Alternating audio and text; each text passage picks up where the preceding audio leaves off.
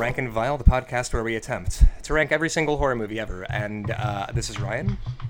And this is Quincy. I love the forlorn t- tone of your voice where we attempt to rank. It's gravity, isn't it? Well, because I'm always like, Especially because we really scrape. We've been scraping the bottom of the barrel, especially this week. Like, well, no, because it was sort of like, oh Jesus, all right, M- Maciste. Um, which I mean, the thing is, I I always um the problem is I just uh, was on our buddy Evan's uh, podcast, Two Player Versus, his excellent fighting game uh, podcast, and this motherfucker's always got the cool gimmick opens where he you know says you know I'm player one, which means I have the good controller and blank, and I feel like a big fucking schmuck for like it's I just literally say the thing and then it's the podcast that does the thing and this is me and this is Quincy. And then I'm a babe in the woods and I have no idea what to do with myself after the uh, preamble. well, to be fair, I think there's something comforting in saying the same thing. Kind of like how with my brother, my brother and me, I quote the disclaimer, like I I say it along with it. Mm-hmm. It's it's kind of like this ritual. I, I kind of like it. It's like what all of us used to do with Enzo Amore when he would do his uh, opening spiel, Please, it's too soon to talk about Enzo Amore. which I, f- I feel I'm some- still mourning that uh, loss. Yeah, well, because with Enzo, we all loved the shit out of Enzo until we realized, oh, no, he's actually a bad person. Now we're slowly coming to terms with that. But now he's a heel, so uh, grist for the mill, I guess. I suppose. I don't even know what to think anymore. I don't watch wrestling regularly. Um, it, it's gotten to the point where I think I just realize I would rather watch um, scans of Japanese wrestling tapes from the 90s over any new wrestling. Oh, 100%. I, I don't really. Uh, Give I don't. me a wing VHS tape scanned to a DVD and make that three generations and then give that to me. so as long as it looks like you bought it from some guy's trunk in the Circle K, uh, Circle K parking lot, that's that's when you know it's good. Me and Video Steve are real tight. You're it's like he's like the Dread Pirate Roberts, and you're eventually going to become Video Steve. You're gonna have to change your name. Um, yeah, I don't I don't watch uh, I don't watch Raw and SmackDown really anymore unless I'm I've been made aware of a specific segment that I should check out because my timeline is freaking out about it. Um, I, I'm mostly I'm lately all I'm watching is like mid '90s uh, All Japan women's wrestling. Yeah, that's that's the good stuff. And yeah, I was telling the my D and D group because I play Dungeons and Dragons on the weekends. Fuck yeah, you do. That I don't need to watch wrestling because I have Twitter and I follow Total Divas. I, I follow Total Divas eps and like several other people, so it's like I don't have to watch any of it Because they get because they gift the get- shit out of it. Yeah. They gift the shit out of it. They quote it. They give me their hot takes. That's all I really need. Yeah. Yeah, because there listen, there is too much goddamn wrestling because you've got 3 hours of Raw, 2 hours of SmackDown, that's 5 hours. And then you add on NXT. That's 6 hours a week. Assuming you're not Don't also main Pay per views. also pay-per-views and even maybe superstars and main event. Like Okay, so yeah. who is on? Uh, no one has ever been able to explain this to me. Who is on main event? The answer to that question, who's on main event, it's you know all of those NXT call-ups that we were really excited about at first because we thought for sure they're gonna you know dance and wrestle their way into the hearts of millions and they're gonna get the push they all they always deserved. Um, that's where they are now. See, that feels like I should watch that because those are the wrestlers I like. Right? It's like it's like Apollo Cruz and the uh, Apollo not no wait Ap- Apollo Cruz. Who the fuck is Apollo? Yeah, yeah, Oh, that's his name. Oh, oh, for some reason in my brain it was translating it to C R U Z, and I was like, Apollo. I know, I know that. Um, yeah, it's like Apollo Crews and the Ascension, and just it is a fucking sadness. Um, however, I am glad that Sami Zayn is starting to sniff the main event on uh, the main roster. Yeah, yeah. Sami Zayn is a pure sweet boy. My beautiful son, also my husband. So, speaking of beautiful sons, let's talk about this weird Italian movie we watched this week. holy shit. Okay, so Maciste. Maciste in Hell from 1962, aka um, The Witch's Curse. Witch's curse. So, uh, are you aware of this? Is a Peplum movie. Have you ever seen a Peplum before? I have seen a Peplum, and the one that I saw was on MST3K. It's called Colossus versus the Headhunters. Um, yes. And it's l- literally basically just this, where it's all in a cave, and it's a beefy fella in a loincloth, sort of running around, um, grabbing various things and straining against other things, and um, sort of doing the, the, the mid 90s Skinemax, like slow pan across his sweaty brow sort of stuff.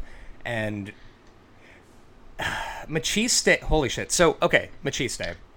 Uh, first, It's an hour and a half of a sweaty boy yep, just being being strong, being the, so strong. the strongest boy. He is. I feel like there was somebody uh, working on this film whose sole job was to baste Maciste when he's off camera and just make him all shiny and slick and.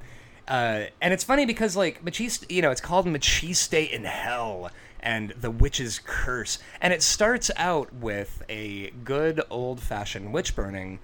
Um, like a period 1600s witch burning and then all of a sudden a man in a and all of a sudden it goes into the future so like okay we're in the um, 18th century and there's still a man that rides a horse in a loincloth like you and do. that's not weird No, it's fine. And he's got listen, uh, whatever conditioner Maciste is using, I want at least uh, one gross of that because it's just fluffy and buoyant for the entire movie.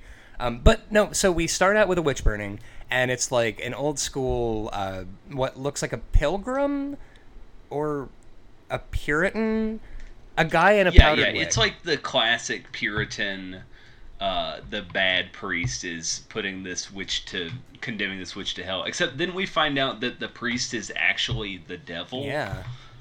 uh, big swerve there.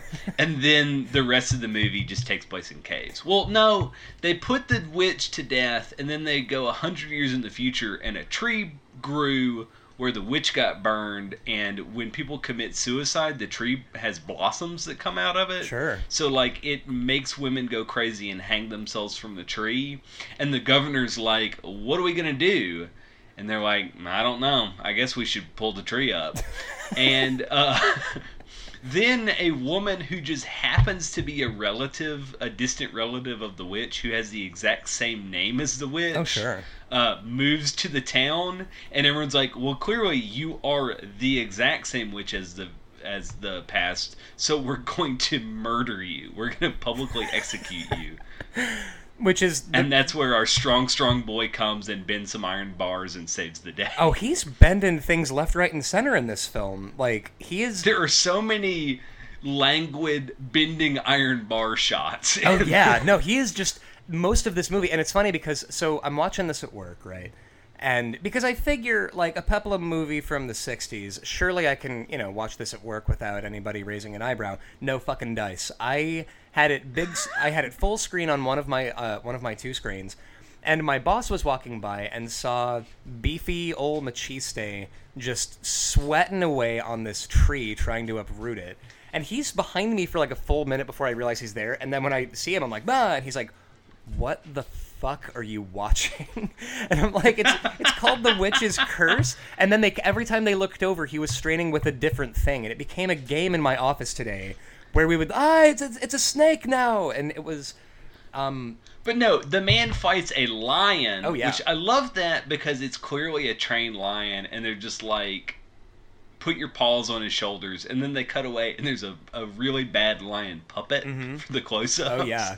Kind of like it's it's basically the dog from the Sandlot Sandlot caliber puppet, just like a big lion head that someone's hand is in. Well, and the and the big cat was like, yeah, was obviously trained and was clearly like, it, thought that he, the like they thought they were playing with Maciste, where they're like, oh, hey, um, um, oh, I'm just gonna chew gently on the side of your head and just do. Did you see that? Okay, stuff. so like Maciste strangles the lion, and the devil says something like, "You might be able to strangle a lion, but you won't be able to defeat a witch."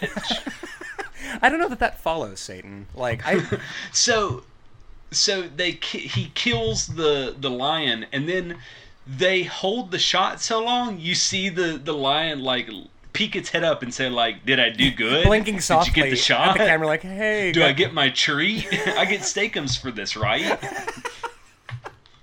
Which brings the question: What is scale for lions? that?" Like, what do you think the rate is? I is? feel like for lions, it's I, I I I would assume that a transaction with the lion talent is primarily porterhouse based. um, you just got to find a really good cut of meat. You you listen. They're they're professionals. They will chew gently on the side of your actor's head and then blink softly at the camera because they're a dead lion now. You just got to But no, them with steak. he kills the lion. Then he has to fight the snakes. They do the exact same shot where he throws the quote dead unquote snakes on the ground, Mm-hmm. but they hold the shot so you can see them still crawl off screen. and then he fights the motherfucking the buzzard that is eating Prometheus's liver, and he Yes. strangles a bird. It is honestly. I want to rewatch uh, Maciste and Hell, but I, I want to turn the audio off and only listen to um, "You're the Best Around" on a loop by Joe Esposito. yeah. and because honestly, watching this I was like, you know, listen, you watch this movie, you'll believe that you can strangle a tree, a snake. You you can go out there and, and punch everything to death. And and, and it's also funny because Also, oh, go ahead. Sorry, I just got really excited because there's also the hirsute man that he strangles. Yes, yes, he kills a hairy guy. Um, and it's incredible. and there's just those poles in the ground that he just picks up and whomps him with. Yeah, and of course, obviously, because Maciste is a is a big beefy boy, he is hanging out in a cave, and wouldn't you know it, a sexy '60s lady um, shows up to heal his hands after he burns them, and it feels. Uh, it feels like Star Trek: The Original Series for a couple of minutes there. Yes. And what's really important to remember is that's actually the witch. Yes. With her witchy wiles trying to trick him. And then she's like, Maciste, you're too sexy for me to trick. I'm actually an evil witch. If you want to defeat me, all you gotta do is give me a little smooch. Right. And he gives her a smoochy smoochy, Yeah. and she turns to fucking ashes. because that's and I love Also- also the logic there. You're too sexy for me to trick. Like I, what, I don't I, I don't know what that means. Like how uh, curse your curse your sexiness. I, like listen, of course you can trick Maciste. Look at him. You can trick this man. What you know, we're really forgetting. He also strangles cows with his bare hands. None are safe. Because one of the monsters he fights is a herd of cows Oh, yeah. trying to push him off a cliff, and he just grabs them by the bullhorns and pushes them. just yeah, yeah. Um, this movie is entirely about grabbing things and subduing them. Um, so yeah, so but he- there's also a clip show for other Maciste movies in the middle because it wasn't feature length. So they're like, let's add 20 minutes of other clips from movies. yeah, which I kept hearing my, my cheesesteak when they because they would That's what Emily heard. I Ah. was telling Emily about this movie, and she's like, cheesesteak? And I was like, no, but cheesesteak is like, but if you think about it, cheesesteak makes as much sense. And I'm like, you're right. He is definitely cheesesteak. It is. He is Maciste. I. I also. I just looked it up. It turns out Colossus and the Headhunters. Um, I think this is the same movie. This might actually because it says Maciste against the Headhunters. No, no, it's a different in the same series. Uh-huh. That's actually one of the ones that was probably in that clip show part because remember, it's like remember that time you defeated ancient Egyptians, and he he like threw that pyramid on that guy, and then it's like, hey, but do you also remember that time you fought Mongolian warriors? Oh, sure. It's that clip show of that. So it's actually one of those movies. So yeah, it's the same actor, and it's definitely the same thing. Which, by the Um, way, his name is Kirk Morris, which is the least badass name I have ever heard in my entire life. But also, he's Maciste. I feel like is is Kirk Morris one of those? So a lot of these peplum, um, a sword and sandal, because that's easier to say in plural than. Um, okay, he was Italian. He just changed his name to sound American. right, right, an He's, Americanized he's name. actually Adriano Bellini, but Italian cinema, all these stars are like, no, it's Kirk Morris. Bobson Dugnutt, Sleve McDichael. Holy shit! Yeah. So yeah. all of these Adriano movies Bellini. are they're all Maciste does this, Maciste does that. But for American audiences, it's Colossus, Samson, Hercules, whatever, Mm-hmm. the Witch's Curse, because uh, Maciste is a character that's been around since the 20s in Italian movies. Right. So since the 20s, they've had strong Italian boys beating things up and struggling. Some good-looking paisanos, you know. So, it, who is this movie made for? Uh, this now, and here's I'm going to tell you, twelve-year-old boys who will have an awakening, because so many of the shots in this are just like loving pans across his straining, sweaty shoulders. You know that you could hang a bedspread from. Just so many thighs. Pantheon of meat shots, and I'm I'm I'm assuming like mostly it's y'all. It's super gay. It is incredibly Yeah. gay, and and to the point where like. It, I don't know. It's even like, oh, the one like the one romantic interest is an evil witch, and you, you know, you, I, uh, he is too manly for heterosexual romance. Right, because if if if a heterosexual woman dares to smooch his lusty lips, she melts into ashes. Right. She she can't deal with his smoldering, smoldering gaze. So I gaze. So I feel like that's who this movie is for. But then also like so the the the sword and sandal genre. Um, which again I am entirely familiar with due to Colossus and the Headhunters on MST3K, which I taped off of Comedy Central onto VHS when I was a kid. Um, I feel like it's also for some hard buds, just some big sweaty bros who want to watch Maciste uh, punch a snake. Yeah, yeah. See, it's funny because I was watching this movie and I'm thinking, is this supposed to appeal to gay men? And thinking like, oh, I guess that answers it because this is unappealing to me. And I'm like, mm-hmm. you know, so I'm totally straight and I'm sitting here looking at all of my wrestling action figures and how I have an axe figure of demolition in his leather bonded short Yes. shorts. Yes. I'm like, yeah, I'm totally a straight man. No, I'm all man, baby, with my giant rack of wrestling toys. Yeah. Never mind this Daniel Bryan in tight, tight shorts. Oh, it's, it's fine. Which is also, and actually, side note, it's one of my favorite things about wrestling is like, so wait a minute. Uh, so wrestling is supposed to be super manly, and it's like, so they're flamboyant, but also a lot of wrestlers are super homophobic, and it's like, what's the point at which it goes from being flamboyant to gay? And they just can't deal with that. Well, see, one of uh, the big complaints that a lot of my non wrestling enjoying friends are is there's not enough kissing. Oh, that's true. That's a fact. Yeah. Needs to be more kissing. Uh, speaking of kissing, I've been reading these new um, Darth Vader comic books. Oh, yeah. Have you gotten to read Kieron Gillen's Darth Vader yet? I have not, but I've heard good things. So the ship is the shipping feelings are real because I want Doctor Aphra to kiss Darth Vader's shiny, shiny helmet so badly. Oh man, that's see, and I, I feel like that would it would be glossy enough to like y- you would be able to see the uh, the lipstick on the helmet. Oh yeah, it would be good. And I, I, I don't think Aphra is really a lipstick kind of woman, Mm-hmm. so it would just be like just Face- saliva, face still, oil. It would, It would- it would look- yeah face oil. It, it, would- it would look like, you your know- back window know when you have kids you, and they're in the um, back of the car. Or you know when you have your iPhone against your face and like you get off of a long conversation and you go, I'm the, I'm an oily boy. This is not ideal. an oily, oily boy. So okay, where are we gonna rank this oily boy? Oh boy, let's rank list? ranking the oily boy. I now here's the thing. I Is that the episode title? Ranking the oily boy. Oh Jesus! Now, all right. So here's the thing: the closest thing I would I would put it near in terms of like quality and kind of stuff going on would be, uh, and now the screaming starts. Really, that's actually a lot lower than I think. But actually, I think you're right. Here's what's frustrating.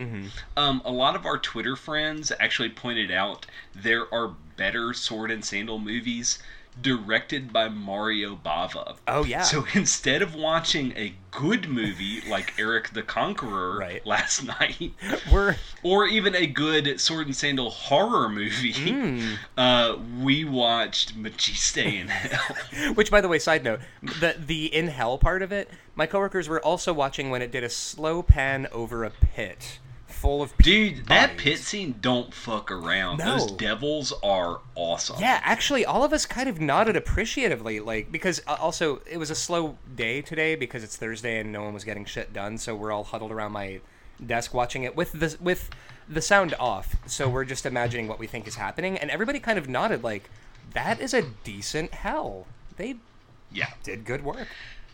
So yeah, I think you're right. I think it's worse than now the screaming starts because I'd rather see a man fight a skeleton than fight a cow. I mean, that's the thing is, you know, it, it, at least in and now the screaming starts. You've got um, the the nobleman bashing the skeleton against a grave. This one, I loved that uh, you knew ultimately that everything that Maciste strains against with his hard, sweaty bod, you know he's going to subdue it. Um, and I didn't know what was going to happen with the skeleton, and there's uh, volatility there, so I got to give the edge to and now the screaming starts.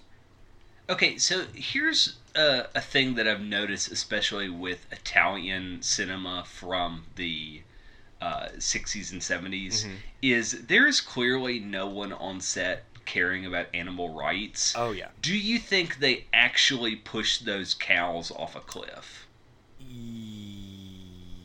Yes. Because, you know, like Rats Night of Terror, it's very clear that they just took buckets of rats and dumped them on the actors over and over again. And, like, they clearly, there was a sale at the pet store on white rats. Oh, so they're just like, just spray paint them. It's fine. They don't care. Oh yeah, they, They're rats. they're rats. Fuck it. Yeah, I, I think so, and I think it's because they probably couldn't afford a number of cow puppets to throw off a cliff. Yeah, so they're like, fuck it. Fuck These let's- cows will fall.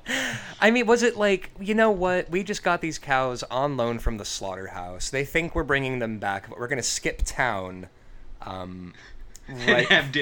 It's kind of like you know when I when you watch a cupcake show and you're like, at least let the crew eat those cupcakes. It's like Yes. at least let the crew. That's actually why I can reconcile Cannibal Holocaust is because Mm-hmm. the crew ate that turtle after they filmed it being ripped apart. Like they made turtle soup out of it, so like. It's fine. It's totally fine. So this it's is not fine. So this, it's no. So it's this not. is fine. Well, I mean, of, course, there's a certain level of like cognitive dissonance and like learned sociopathy with consuming meat. Um, I, I still eat meat, and I feel like a monster when I do. But what are you gonna do? Sometimes you want a burger. Um, so anyway, so I think also it is probably worse than Fear.com. Yeah, so is it so what I was getting at is right underneath fear.com is Faces of Death. So we have actual slaughterhouse and unintentional slaughterhouse. Which would you rather watch? Oh, I'd rather- I- the film where the cow probably dies or the film where they're actually slaughtering a cow. Where they are 100% sla- like shoot slaughtering a cow. I yeah. I gotta say I I'm giving the edge to Faces of Death. Right? I feel like such a ghoul, but I Oh, would but- rather watch yeah. Faces of Death. Yeah, I'm not. You know, I'd rather watch Don't Go Near the Park again as well. Yeah, I would too. Actually, "Don't Go Near the Park" was, um, I think, also at least culturally interesting as a as a video nasty. Yeah, yeah.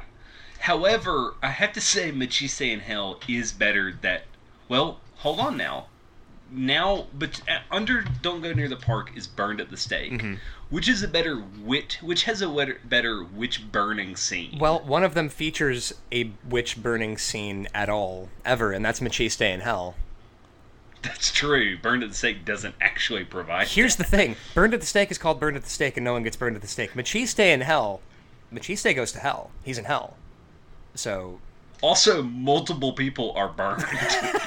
for sure, even Maciste gets his hands barbecued. pound for pound, the burning in Maciste in Hell. more than the burning at the stake and, and burned at the stake. So yeah, so I think it goes above burned at the stake. That is that is how I think you're right. Where I stand so above burned at the stake and below don't gear, don't go near the park. Number 114 is 1962's Maciste in Hell. My cheesesteak in hell, which also is the name of my, My memoir. cheesesteak. My meaty, meaty cheesesteak. A sweaty cheesesteak in hell. That's This episode is also brought to you by Nailed It Productions. Nailed It Productions is a horror production company that has entered the merch game to pay for future films that give back to all you freaks and creeps. Their first pin produced is their Nailed It logo, complete with a custom mini VHS box and sticker set.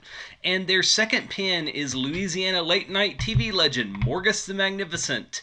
Uh, only airing in Louisiana for 35 plus years. He's going to be a pin and sticker paying homage to the man who inspired so many of us growing up in the South.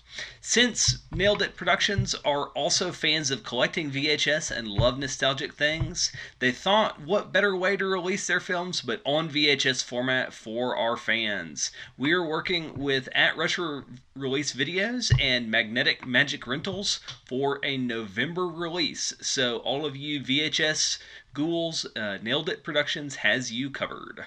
My meaty son. fuck. This man, honestly, I love that.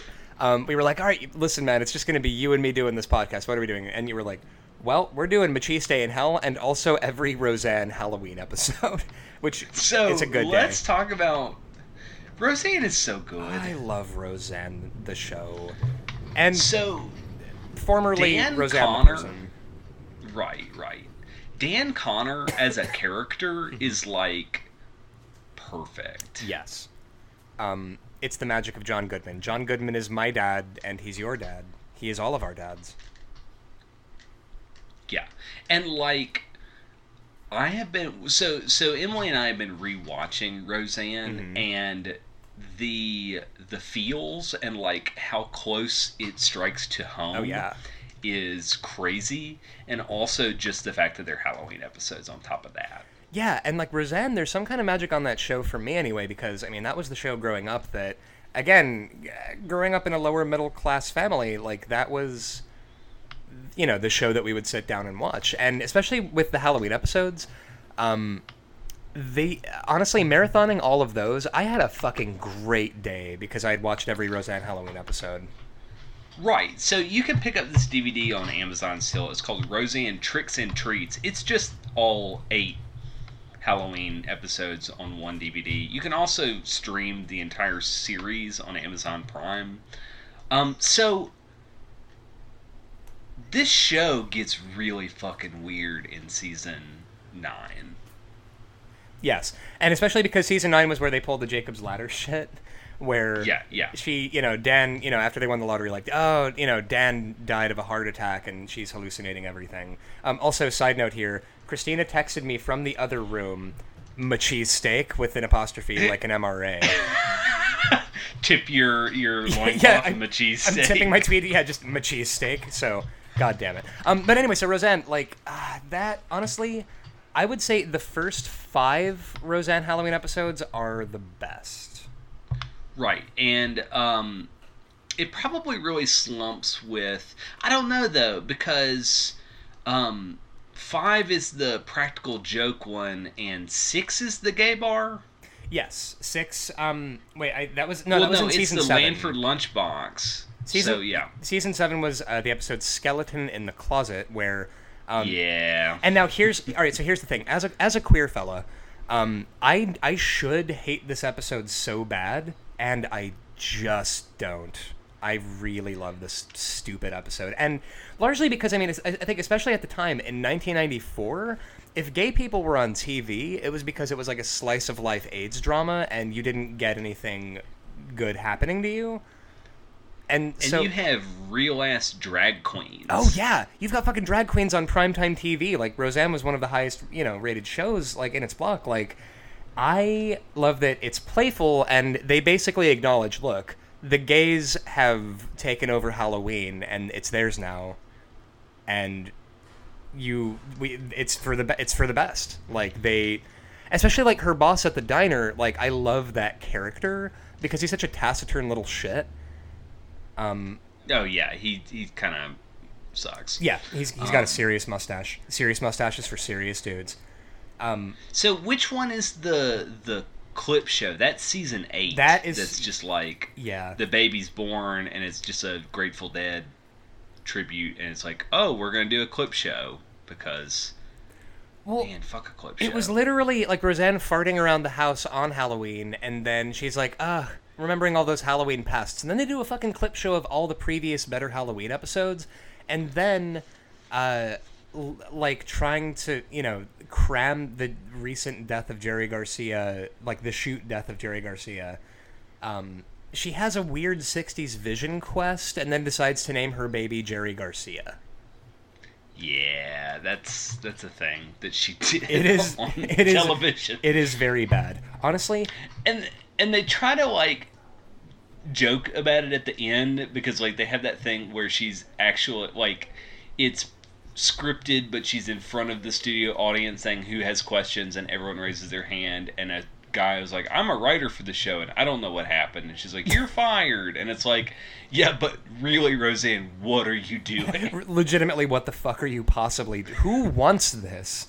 Um, and then obviously we got to talk about um, season uh, i think eight the, the the final season with the Rose- season nine Ne- so nine, that is the rosemary's baby uh parody Yep, Satan Darling. Um, I want to hate that episode, and I kind of do. But here's the thing: you've got the the ladies from Ab Fab clowning around in a bathroom with Roseanne. You've got a Rosemary's drinking perfume right drinking per- yeah drinking perfume, and then you've got um, the Rosemary's Baby thing with the room full of rich people. Side which note- is like spot on. It's perfect. Oh yeah, it's perfect. And also, side note, uh, IRL Arianna Huffington is a uh, is an extra in this episode. yeah. It's like even at its worst, it's better than a lot of stuff on our list. Oh, what, I would rather watch that episode again than a lot of stuff. Um, and then honestly, the best of the Roseanne Halloween episodes, I gotta give it to season one. Yeah, season one is perfect. Although season two, where DJ wants to be a witch, Oh, and yeah. the discussion of like masculinity is also really good. Well, let's And- let's and talk then- about well, let's talk about that because like Dan as a character, I feel like sometimes his writing.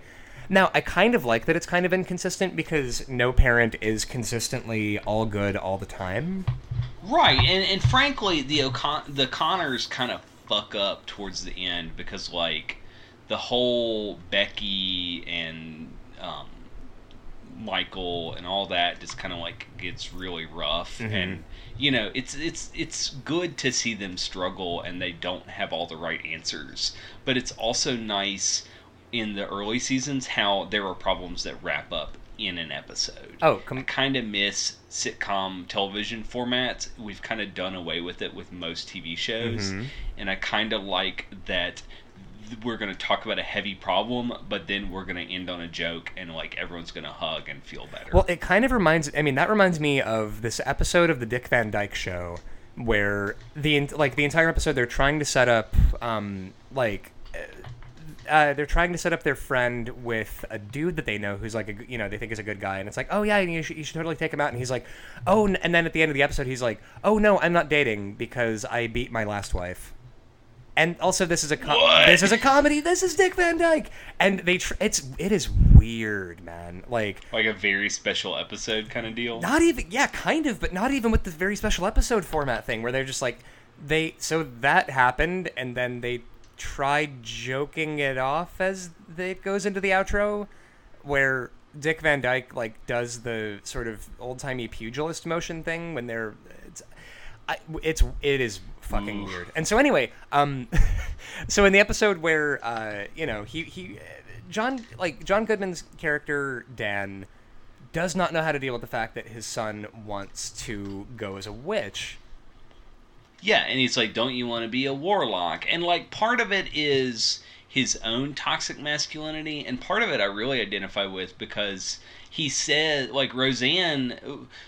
Something that I really like about early Roseanne is this is late '80s, and it is more socially prog- and some of the things that they handle in season one are more socially progressive than media in 2017. Exactly right. And also with DJ, So- like I, I and well, and with the episodic format, you can't leave this episode on. And anyway, Dan is still telling DJ that he can't dress like a goddamn witch and he needs to dress like a man. Like you can't leave it on that. You have to resolve Yeah. it so that Dan figures his shit out and does the right thing. And I mean, canonically, you know, the fact that um, I'm forgetting actual character's name, um, Sara Gilbert's character. What what's wrong with Darlene? Um, Darlene is a tomboy, so like clearly Dan doesn't have problems with, you know, masculinity. He has a r- aversion to femininity. So like it's it's it's that. It's not the issue of like gender bending as much as it's like a a ingrained females are inferior kind of thing. And yet he's also attracted to this really powerful female Roseanne, and yet he's also like wrestling with it himself.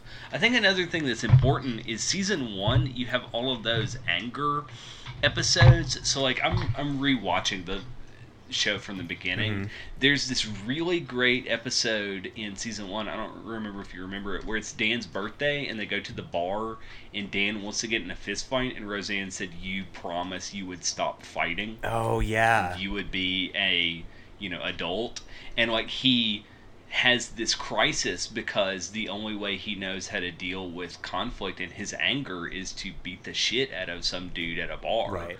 and like granted the episode ends with him knocking the same dude out because he calls roseanne fat and he's and she says just this once beat the shit out of him Yeah. but like it's this whole thing where he can't handle it like hit um dan's dad comes to visit for thanksgiving and like it's this whole i can't be what my father was and i've got to be my own man and like all their money problems center back to that what does it mean to be a man to provide for my family so like Yep. it's actually some really fascinating discussions on like gender roles and kind of like that that social struggle because I think that's a big part of it is he might not have a personal problem but he he says in that episode uh, the Halloween episode he says to Roseanne DJ's gonna get beaten up yes by the other kids. That's and, and it's like and, and it's sort of couched in this kind of you know sure it is his you know sort of aversion to femininity and and the assumption that uh, his son electing to be a witch is him choosing to like downgrade himself. But also it's that that's in there too where he's like look when i was a kid if you saw another kid dressing up like that you'd beat the shit out of him and so it's him kind of you know being protective of dj and not wanting him to get the shit kicked out of him. But then also in this same episode you've got roseanne in drag at a bar like as a beardy dude.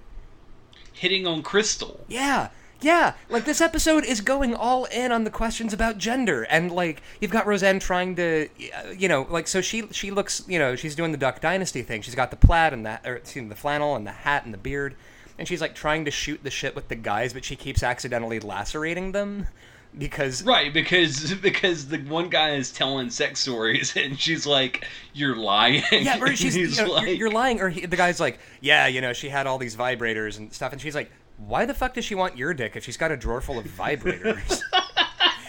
It- it's it's Man, this is so. This is number one, right? Like, Oh, this actually, is the that I- best thing yes. ever. Well, that and then you've got you know Dan sort of um, dealing with all these questions about like, oh no, I don't want DJ doing the sissy stuff. But then at the end of the episode, Roseanne in in drag as a man is about to th- get fucking. She's about to throw hands at a guy at the bar who wants to take it outside and fight them, and then he steps up. He's like, hey, leave him alone. And the dude is like, what's it to you? And he just goes, that's my husband. And like kisses Roseanne as a man in a bar, and what the fuck? It is 19- Which also makes the skeletons in the closet episode kind of weird because they're also doing that like goof, like, oh, we're in bed together. But there is also the funny joke of like, after we have this, well, Dan, it's a little far that you took your underwear off. like, right where it's like now the question here is Dan now take your dick and ass crack. and then it's like is is Dan Connor a little bit queer? Maybe I don't know. Well, I mean, aren't we all Oh. a little bit into Maciste? I- well, nobody listen, listen. You get you get those oily brows flexing at you. You know, he's giving you those bedroom meat eyes, and listen, we're all we can all be negotiated uh, by Maciste. But the thing is, like, with And in that more, and in that moment, we all ate cheesesteaks. I could go for some cheesesteak. We all thought. Um, and so, like with the trick or treat episode, like that is 1990, and not that you know, like 1990 is not that dissimilar from 2017 in a lot of ways, which isn't that dissimilar from like 1985. But I think, especially for a prime time TV show that was the like one of the highest rated things, Roseanne got away with some wild shit for the time. yeah, yeah, it's really good. So, here's the thing: Mhm. is it horror? I would say there are moments in Roseanne Halloween episodes where it starts kind of virgin into horror, even if it's playful about it. Like, Yeah. now the thing is, the the conceit of a lot of these episodes, um, before it starts sucking real bad, is that this is Roseanne's favorite holiday because she's a fucking goblin and she loves pulling pranks on people and she loves, uh, you know, That's actually why I love the. I think you don't like the um, the Halloween, the Ghosts of Halloween Past, Present, and Future episode very much. Mm-hmm. But I actually love it because it shows, as a child, Roseanne is a fucking ghoul. Yes, and like she is on her bullshit her from death day to scare her mother as an infant. Yes, like she is she is never not on her bullshit on on Halloween. And so you've got her like as a kid like pulling this fucking prank on her sister where her sister she's like she wants her sister's candy and her sister's like, "Oh," and she's like, "You know," and Roseanne as a child is like, "You know, they they they, they put razor blades in the candy sometimes. You got to check it." And she's like, "Oh, no, that's you're you're bullshitting this out of your butthole, Roseanne. Like that that's not true." She's like, "Yeah, maybe you're right." And then her mouth starts gushing fake blood and her sister runs off and she starts cackling while eating her sister's candy. Um, and I- Yeah, yeah, and the the whole thing with like, according to that episode, it retcons. Uh, Roseanne meets Dan at the Halloween dance Right. because she dyes Dan's date blue with the, with the apple bob water. Yes. So not only are they fun Halloween spookster treats of, an, of of episodes, they move Roseanne's character forward, which is kind of They do. which is really fucking cool. That like that tells you an immediate thing that you should know about Roseanne is that Halloween is her favorite fucking holiday. And the I mean and and so the conceit of most of these episodes is that Dan and Roseanne are fucking with each other. Like they are both trying to get one up on each other, like fucking moonlighting in the suburbs. And they like so those first few episodes, they just keep trying to uh, top each other and there's something so fucking playful and cool about that because Dan is also on some ghoul shit. And yes, they are hardcore goblins. it's couple goals, honestly, Roseanne and Dan uh, Connor. And so those first few episodes, especially the the the pilot episode, where they honestly, my goal in life is to make enough money that I can buy a house that I can convert into a Halloween horror shack, the way that Right, the way right. that Connors do in the first episode. And the fact that they're always talking about being low on money, and yet they go hard on Halloween. They do. They're they're saving up for Halloween the way other families save up for fucking Christmas. Like they've Yes, got yes. effects. They've got all of. Oh man, honestly, and it's. Um, I, I this might be um a bit you know navel gazy, but this movie gives, or excuse me, these episodes give me the same feeling that the movie Trick or Treat does, where it's you sit back and you think, I fucking love Halloween. Yes. Like It reminds you why it's this is the best month of the year. Yes, it makes you feel like you did when you were a kid and it was Halloween and you were surrounded by all of those 90s Halloween decorations that are everywhere in the first two episodes of Roseanne. And yeah, those fucking um that vampire paper door hanger that Uh-huh. I had at my house and like everyone fucking had. See, Um, and that's and that's the thing is like I I never got to really have Halloween decorations when I was a kid because we lived in an apartment building and my mom didn't really care for Halloween that much. Um, she she went through a period where um, for like a year or so where I wasn't allowed to go trick or treating because she was my mom was kind of drinking the Kool Aid about Halloween being satanic. Um, and so I didn't really get to you know hang d- fake bodies from the awning of my house or like put you know tombstones on the lawn and i just want to get to a place where i can make my lawn look like a fucking horror show because it's my lawn and i own the place Um, so have you seen Target's Halloween decorations? I have not. Do they have Targets in Los Angeles? Oh, they do. Yeah, there's one right down the street. Okay, okay. How do people live? do do they have Target? So they have a creature from the Black Lagoon, like Yard Buddy, like a little cartoony creature with Christmas tree lights inside of oh, him. Oh heck yeah. And I desperately want him, and I'm waiting for him to be marked on clearance so I can afford him.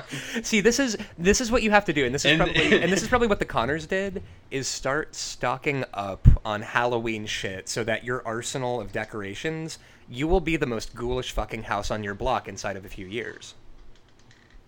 Another great thing is it's very clear the year that those uh, 90s pumpkin um, patterns with the little kit with the plastic scoop Oh, and the yeah, yeah. little saw and all that came out because there is one episode where every pumpkin is carved with one of the patterns from that book. Which means it was probably some intern at the network up all night, like I gotta carve these fucking pumpkins. or they called and were like, "Look, we need some, you know, product placement. We're gonna provide you all of these pumpkins." Yes, um, and that that and also I loved that um, in uh, the season four episode, uh, the "Trick Me Up, Trick Me Down" is the name of the episode. It opens. I didn't know that was the name of the yeah, buddy, "Trick Me Up, Trick Me Down." That's also title of my memoir. Um, and the, I, I love that that episode opens with them fucking with their neighbor Kathy, who's like really uptight and not into any of this goofery. And you get disembowelment effects on network TV in 1991. Yeah, yeah. Where Which are rivaling some of the actual professional movie effects. they look, dude, it looks like Dan has his insides on the outside, and and it's, oh my god. I honestly, even after having just been binge watched a bunch of these, I have also now started doing my rewatch of Roseanne. Generally, because like I, I I never really saw past about season five, so now I'm kind of like I fucking love this show, and I now Yeah, need to watch all of it. It's really good until it's not, and then it's still kind of good. Yes. so I'm looking really high up on this list. Me too. Let me see. I think. Now- all right. So so Number we're we're considering all of these as a conglomerate, right? Yeah, just like the whole DVD. Mm-hmm. Like Friday night, do you watch this? Because this is it's a long DVD, but you can watch the whole thing in lieu of a double feature. Mm-hmm. Um, do you watch? Okay, so Friday the Thirteenth, which is actually the night after we record this. Mhm. Would you rather watch all of these movies, all of these TV episodes, or one or two of the Friday the Thirteenth movies? I gotta tell you, as somebody who now here's the thing, because of so um at my job um. I one of the one of the websites uh, that my company um, runs, we get giant boxes of free DVDs sometimes, and one of them in the pile that my coworkers saw and saved for me specifically was a metal box set of every single Friday the Thirteenth film. Yo. Yeah, along with a little booklet uh, with with like Friday facts and 3D glasses for part three, and a Camp Crystal Lake camp counselor patch that you can attach to Oh, your jacket. dunk. So, and now the thing is, Christina, uh, for the last week, has been out of town um, because she's been in the woods with children as a kind of camp counselor. Um, by the way, so of course I've listen. My my my SO is out of the house. I don't know what to do with myself. I'm going to watch every Friday the Thirteenth film uh, for the eight thousandth time. I hate this franchise. I think it's garbage, and yet, and yet, and yet, here I sit watching the commentary on Jason Goes to Hell. Um, because I hate myself and I don't make good decisions. But so if my choice is between my pretty metal box set of Friday the Thirteenth films and every Roseanne Halloween episode, I'm going Hall- I'm I'm going the Halloween episodes. I would rather watch Yeah. Roseanne. So I realized after I asked you that question, we haven't ranked any of the Friday the Thirteenth yet. no, we have not. I, I feel like But- an episode's a coming where we are going to rocket the fuck through this franchise and rank all of them. See, I've still I've still not seen many of them. Although I'll fight you over Muffins. Muffins is my favorite character from that franchise. I mean, that's honestly, it's better than most of the characters in that franchise who all they do is prank each other and then and then yell, "What's wrong? Can't take a joke?" and then they So, get killed. real quick power ranking. What is the best part of Friday the Thirteenth? Is it the part three novelization uh, illustration of Jason, the eight bit Jason, or Muffins? What's your one, two, and three? Ah, I gotta go muffins and then eight bit Jason, and then and then the or do you know what I'm talking about when I'm talking about the novelization cover? no, I'm actually looking it up now. It is uh, so listeners at home. Uh, this is a this, this is an audio medium, but if you look up Friday the Thirteenth um, novelization cover, it's one of those classic uh, '80s novels, Novelizations. but it's like a it's like a um, like an oil painting of a oh wow, that is the grumpiest Jason I have ever seen. right. It's perfect. Oh my god, I need that as a pin. That's incredible. There, you're well. You're in luck. There are pin makers. I believe it is Wig Splitter Graphics who also made a Misfits Trick or Treat mashup pin. oh, now we're talking. Um, yo, uh, Wig Splitter, if you're listening to us, um, our email address is rankandvilecast at gmail.com. Which, by the way, Wig, uh, Wig Splitter just reminds me of the fact that. Um, so you know how I'm addicted to that stupid Friday the Thirteenth video game. Uh, oh, I play that game an untenable amount as well. Oh, no. It is awful. oh no, not the NES game. The um, Oh, oh, I play the NES game because I hate myself. I've I've don't get me wrong, I have played an embarrassing amount of NES, but the Yo, I beat Freddy Krueger. I, I beat Nightmare on Elm Street NES today. Hell yes, you uh, did. Because I put in the cheat, and apparently you can turn into uh, a Dream Warrior Nancy, even if you're the male character. So you're just wearing a mini skirt and throwing switchblades. wait, would wait would that be Taryn from Part Three with the switchblades, or is it literally just Nancy is a badass motherfucker with? oh, right, you're right. It's Taryn. Um, that's where I'm showing my my uh, inability. Well, this is where I'm showing my pedantry. That, right. So so in the Nightmare on Elm Street. Oh, and the reason why you collect bones in that game is to put them in the Yep, furnace to 'em. kill uh, Freddy. Yep. But um, you could either be the wizard, a ninja, or Taryn with switchblades and and uh, somersault. The, the three ar- it's those three classic archetypes. You know, there's And it's the same male character, just with that skin laid on top of them. so you know it's it's it's open minded. Um, specifically, uh, there's a so the Friday the Thirteenth uh, massive like P- like online like next gen PS4 game that I can't stop playing. Um, they just introduced a. Uh, so previously they had a bunch of Jasons that you could play as, but you didn't have Part Four Jason because the logic was, well, he looks quite like Part Three Jason basically. But now they've just released Part Four Jason, and his weapon is called a Pig Splitter. Which then immediately just makes me think of Mark Henry's theme with like somebody's gonna get their pig split. um, It's gonna happen. it's it, it has to. Um, So where are we gonna put these, Now that- these fucking ah. Roseanne episodes? all right, so Roseanne, right? So so Is it better than um, Friday the Thirteenth? Not Friday the Thirteenth. Fuck, it's, it's getting late. Yeah, it is. Is it better than uh, Nightmare on Elm Street? Certainly not. Well, that's fair. Okay, so what about Hellraiser?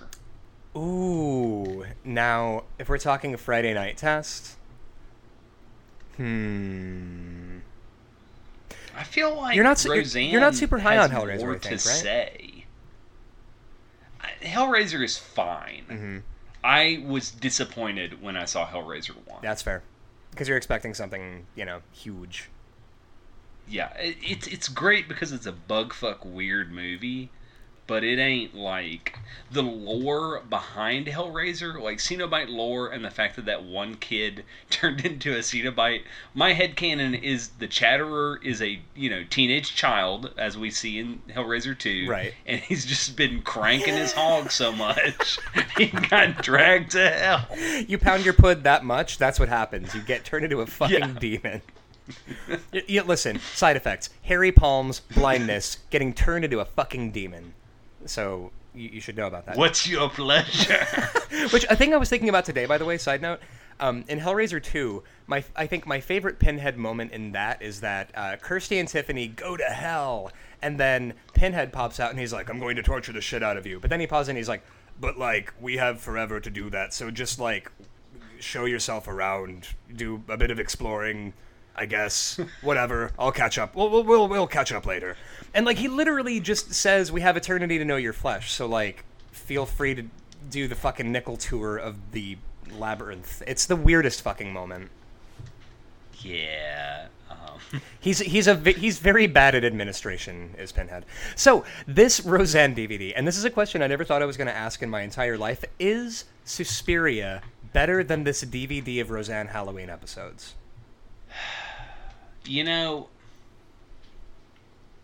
I hate to say it. I think Roseanne might be better than Mulholland Drive. Uh, you know, well, well, ooh. Well, Well, I okay. don't know now here's that. well now here's the thing, right?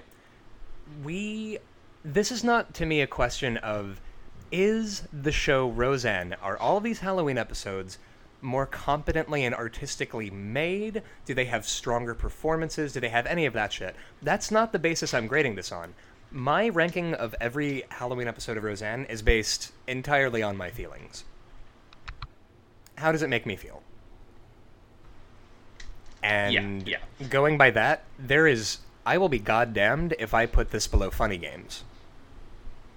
right. It doesn't belong below Funny Games. No, it certainly not. actually like. So Suspiria is a more of an art auteur piece, but you could argue that Roseanne is an auteur piece. Hmm. Especially because in later seasons, Roseanne is doing everything on that show. Oh, 100%. She's producing. She's directing. She directed that weird ass um, Grateful Dead episode. Yes, she did. And now, and here's the thing, though. I love Suspiria.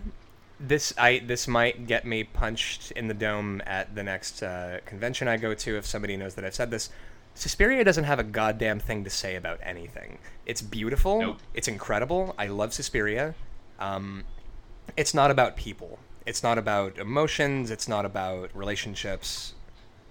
Um, I'm God damn it, I'm putting every Halloween episode of Roseanne above Suspiria. So then, does it also go above Inferno? Because they're pretty much the same movie. Basically the same movie. I think Inferno is a little bit more into feelings, but not by much. Yeah. So, I'm gonna say Mulholland Drive is better, but not by much. Yeah. Yeah. I was going to see when you said Mulholland Drive, I was like now, Mulholland Drive does make me feel several things, and I think it makes me feel one or two things more than every Halloween episode of Roseanne. Now that would mean every Halloween episode of Roseanne goes at number 15 on our list. Welcome to hell, children. This list. Which now I realize we're never going to put anything above this because that's like empirically a perfect Yes. DVD. Yes, it's well, well. I mean, well, with the exception of of the the season eight episode. Oh yeah, yeah. And I, I would argue if it wasn't for season eight and season nine, uh, this like. And another thing is, I almost didn't watch uh, Satan Darling because I was like, oh, that's not a Halloween episode. Right. And then I'm like, wait a minute. It is sorta, and like I, I turned it on, and I was like, God damn, they they tricked me. This isn't a Halloween episode, and then it turned into the most Halloween episode. Yeah. Um. Oh yeah. No. And even for that, I'm like, uh, the se- the season eight episode. But even then, there's some. It's Roseanne. So what are you gonna do? Yeah. So number fifteen is Roseanne. Yes. Ryan, that's going to do us for this week. Um, why don't you tell our listeners where they can find us online? Well, I tell you what, they can find us on Twitter at Rank and Vile Cast. Uh, we post a shitload on Twitter, and probably too much, and I should have my Twitter taken away from me. Um, we are. Well, if it we are dueling for control over the account usually, it's yeah. and we are jumping into all of the capital capital D discourse we can. 100%. And actually, um, our, tw- our our shared tweet deck account is uh, like a re. It's basically the social media equivalent of Dead Ringers, and we're both Jeremy Irons. Um, so we're, we're we're figuring it out slowly. Um, we are also on Instagram uh, at Rank and Yes, Vile at Cast. rank and vile. Yep. Nope, just rank and vile. Oh, just Rank and Vile. Excuse me. Um, We and landed the real tag. here, wait, wait. So hey, if if you are at rank and vile on Twitter, let me have it. Please. You don't need Just it. let me have it. You ain't using it. Daddy, daddy, please, Daddy, please, daddy. Um, so we uh, so we are on Instagram at uh, Rank and Vile. Uh, this is where we're doing uh, some pretty rad giveaways. Quincy, do you wanna do you wanna uh, give us the iggy on that one? No, because by the time this airs, the giveaway will have been uh, over. So we did a giveaway on Instagram, and thank you to all of you So who we took did part give in our away giveaway. some cool stuff. We will be doing another one later. Probably we'll do one tied to followers. So stay tuned. But we also show like we show pictures of uh, October foods. Um, movies we're watching uh, when we go to cons we post that kind of stuff. It's it's a fun time. So um, hang out with us on insta and twitter. We have a tumblr too uh, rankandvile.tumblr.com that is turning out to be the best way to request a movie for this show is on the ask box. Uh, or you could also email us rankandvilecast at gmail.com if you had screeners, if you want to be a guest, if you want to um, suggest a movie, if you just want to say hi, uh, shoot us an email, y'all. We're um, we're here for you. We're doing this for for the children. Much like Wu Tang, Rank and Vile is for the children. yes. Um, and I, th- I think that's all we got. Have a good week, guys. Thanks.